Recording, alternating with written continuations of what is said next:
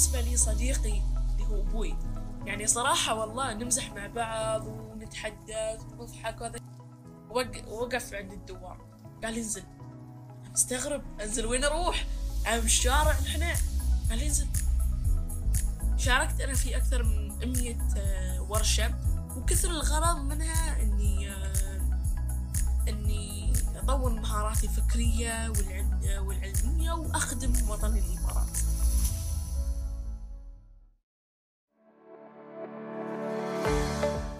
تمنينا وإحنا صغار. إن الكبار يسمعون لنا بكل حواسهم وانتباههم بكل الثقة والإصرار اللي داخلهم.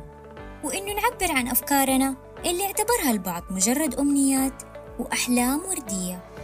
تعلمنا وتعودنا إن الطموح فكرة ما تخطر على بالنا غير لما نكبر ونشوف الحياة بمنظور كبير. وإن الإنجاز ما يتحقق غير لما نكبر. ملهمون صغار. برنامج استثنائي جدا لأبطال بأعمار صغيرة ما تتجاوز 18 سنة. رسموا أمنياتهم ببراءة وإصرار وتركوا بصمات ملهمة للكبار قبل الصغار.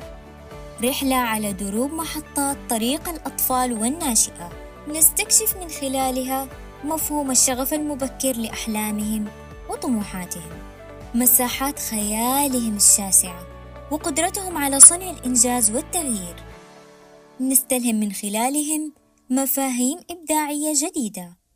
نشاركهم فرحة الإنجاز وجمال الأثر. ونمهد لهم الطريق لصياغة رسالة أثيرية لا تؤمن بالمستحيل. وإن الإنجازات ما تحددها سنين العمر بل شغف المعرفة وحب العمل والتعلم. قصتنا اليوم مع ملهم استثنائي جدا بعمر الثالثة عشر. طموح واثق لبق مقدام بأفكاره وأحلامه تعلم منذ الصغر أن الحياة مدرسة العظماء وتجاربها رسائل استمراريتها. عبد العزيز اللي هو أنا شخص آه وطالب في الصف التاسع عمري 13 سنة. آه أقدم برامج إذاعية في إذاعة الشارقة. وحصلت على ألقاب عديدة وأبرزها كاتب من كتاب الخمسين سفير الأمان أصغر المحاضر المعلم الصغير عريف الحفل وعضو في مفوضية كشافة دبي ورئيس مبادرة الحد من استخدام البلاستيك ومرشد سياحي من ضمن برنامج المرشد السياحي. أنا شخص محب للإعلام والعمل وأبحث دائما عن كل شيء جديد عشان يطور مهاراتي آه، الفكرية والعلمية. وفي يعني شاركت أنا في أكثر من 100 آه، ورشة وكثر الغرض منها إني آه، إني أطور مهاراتي الفكرية والعلمية وأخدم وطني الإمارات. هواياتي القراءة والكتابة والرسم. وأيضا عندي مواهب واللي هي تقليد الأصوات والحوار. ولكن هناك تجربة يعني جدا جميلة وقريبة إلى قلبي وهي تجربة التقديم في الإذاعة والتلفزيون. يعني تجربة فريدة من نوعها. يعني أول مرة صراحة أنا أول مرة كنت أقدم في الإذاعة آه، كنت شوي يعني مرتبك ولكن بعدها خلاص يعني حسيت أن أنا أقدر على هذا الشيء. والحمد لله أنا الآن كملت ثلاث سنين في الإذاعة وكنت أقدم برامج اجتماعية وثقافية والأطفال واليافعين وها يعني هذا فخر.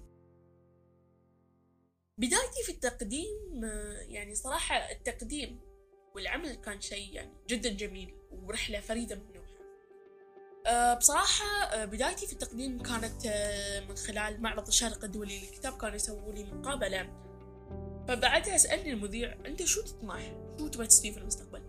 قلت يا الله هذا السؤال اللي أتمنى حد يسألني عشان أقول قلت أتمنى إني أستوي إعلامي. قال ها؟ أنت تبغى تستوي إعلامي نفسي يعني؟ قلت هي نعم. الله يحفظه عمي أيوب يعني هو هو اللي دعمني في هذه الفترة يعني. قال لي أنا عادي مو مشكلة. وصلني إلى أختي آه، والأستاذة الغالية آه، الأستاذة عاشا الحمودي. فهي كانت دعمتني في الإذاعة أيضا. فقالت أنا بقابلك في آه، في إذاعة شارقة وكانت تقول لي عن تفاصيل الحلقة وكيف بتكون. قلت ما علي أنا جاهز. فأنا تحت أمركم وأنا في خدمتكم دائما فبعدها خذوني وتم يقابلوني ومرة ومرتين وتكررت المقابلات إلى أن يعني في مرة من المرات في المقابلة قالوا أنا جايب جايبت لك يا عبد العزيز اتصال. تمام؟ جاهز أنت قلت ما عليه الأمور تحت السيطرة. فإنه خلاص يعني بعدها تعودت يعني. وبديت الآن آه، وبعدها شافوا إن فيني روح الإعلامي. يعني شافوا إن فيني أنا أروم أقدم أروم أسوي. فعشان شي عاشة قالت لي شو رأيك تتقدم ويانا وأول حلقة بالنسبة لي كانت آه، حلقة في يوم الطفل. العالمي لا آه، العالمي كانت مقابلة ولكن الإماراتي كانت حلقة استثنائية لأني أنا كنت أقدم مع عاشة الحمودي وكنت في قمة الوناسة والفرحة والسعادة الصداقة في محيط عبد العزيز لها معان كثيرة إلا أن صداقته مع والدة تحمل طابعا وألقا خاصا في داخله. الصداقة الصداقة الصداقة الصداقة كلمة يعني ما نوفيها حقها. وأنا صراحة عندي مثل أحب آه، يتحدث عن الصداقة واللي يقول الصداقة كالمظلة كلما اشتدت المطر كلما ازداد الحاجة لها. الصداقة لا, لا تغيب مثلما تغيب الشمس. الصداقة لا تذوب مثلما يذوب الثلج. الصداقة لا تموت. الصداقة حلما وكيان يسكن الوجدان. الصداقة لا توزن بميزان ولا تقدر بإثم يعني ها هذا المثل اللي أقتدي به هذا المثل اللي اللي يقول لك مثل يعني بس بقول لك أقول لك حق الشاعر صح لسانك يعني ها هذا الكلام جدا يعني نابع من القلب يعني نحن عندنا في في في حياتنا نحن يعني قد نرى أشخاص أوفياء وأصدقاء أوفياء ويانا. وهناك يعني يعني أنا بالنسبة لي صديقي اللي هو أبوي. يعني صراحة والله نمزح مع بعض ونتحدث ونضحك وهذا كله. يعني دائما نحن نرى إن الأب وال- والابن دائما يكون بينهم نفس الصداقة. هذه الصداقة يعني لا تقدر بإثمان فعلا ولا توزن بميزان. يعني هناك تحديات صعوبات كثيرة واجهتها في الحياة. والحمد لله. يعني تغلبت على هذه الصعوبات. و... ومن خلال الوالد والوالدة ما قصروا في دعمي. يعني هم كانوا الداعمين الرئيسيين في حياتي في كل لحظة مريتها. الصعوبات إذا أقول لك في السراء والضراء. كانوا وياي. ما خلوني ما خلوني لوحدي في هذه الصعوبات. أنا أتحداها لا. تحدوها وياي. كانوا سندي كانوا يدفعوني. كانوا دائما يدفعوني للقمة.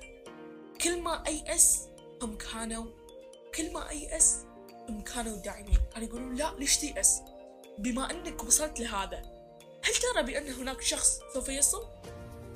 هل ترى بأن يعني أنت في عمرك الآن عمرك 12 سنة 11 سنة هل تقدر هل في شخص في عمرك وصل شيء؟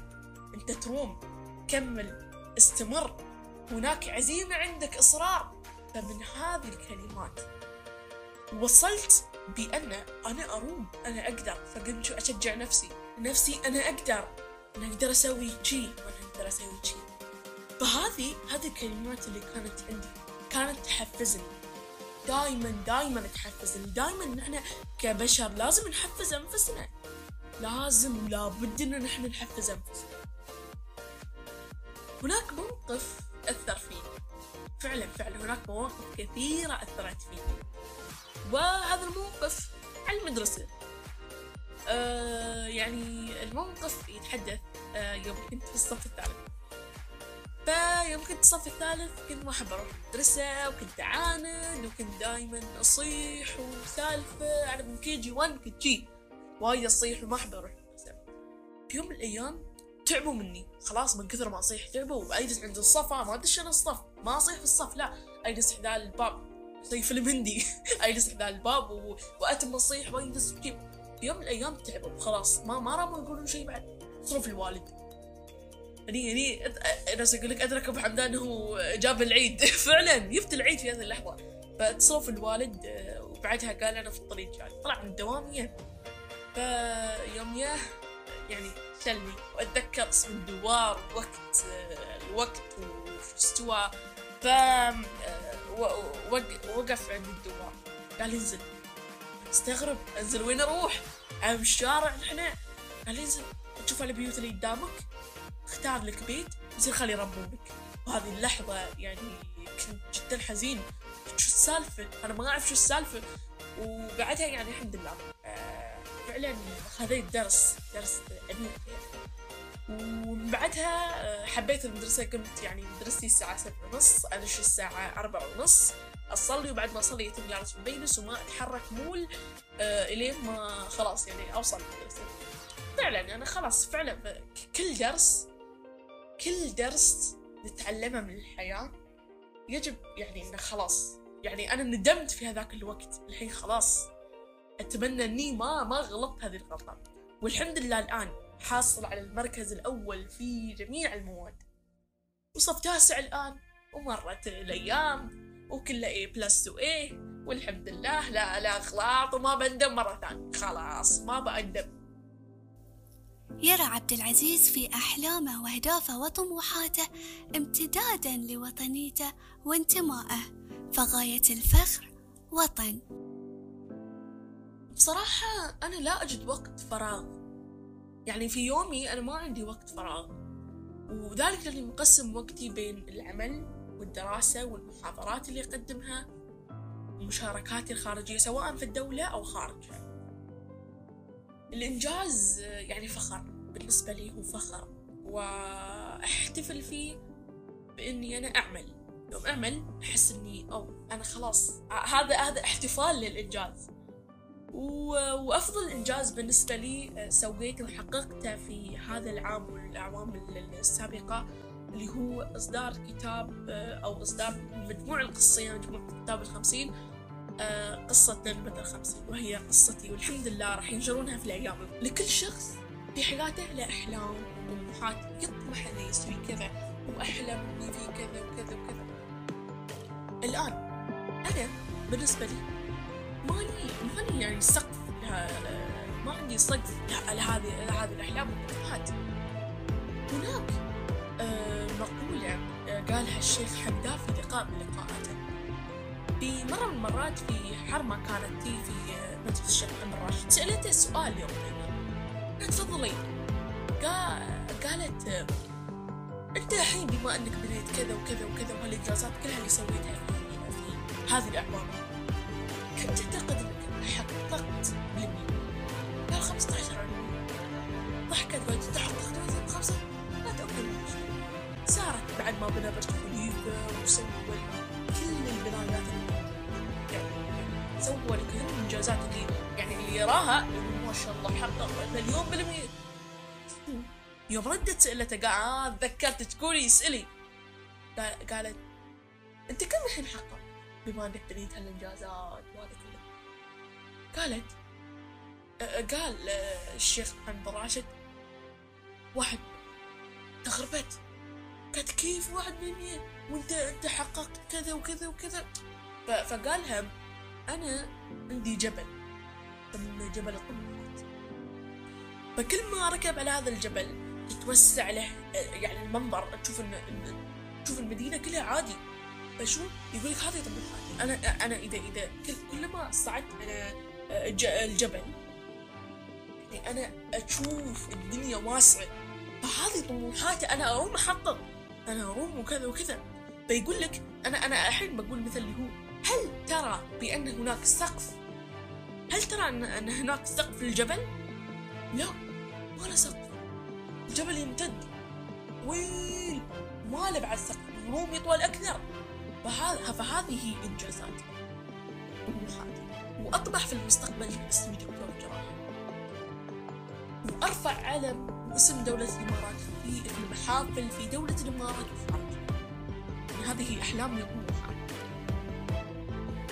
ملهمون صغار. طريق نؤمن فيه بالبدايات العكسية. إذا كان عمرك بين 12 إلى 18 سنة إيش رأيك تكون أنت الملهم القادم؟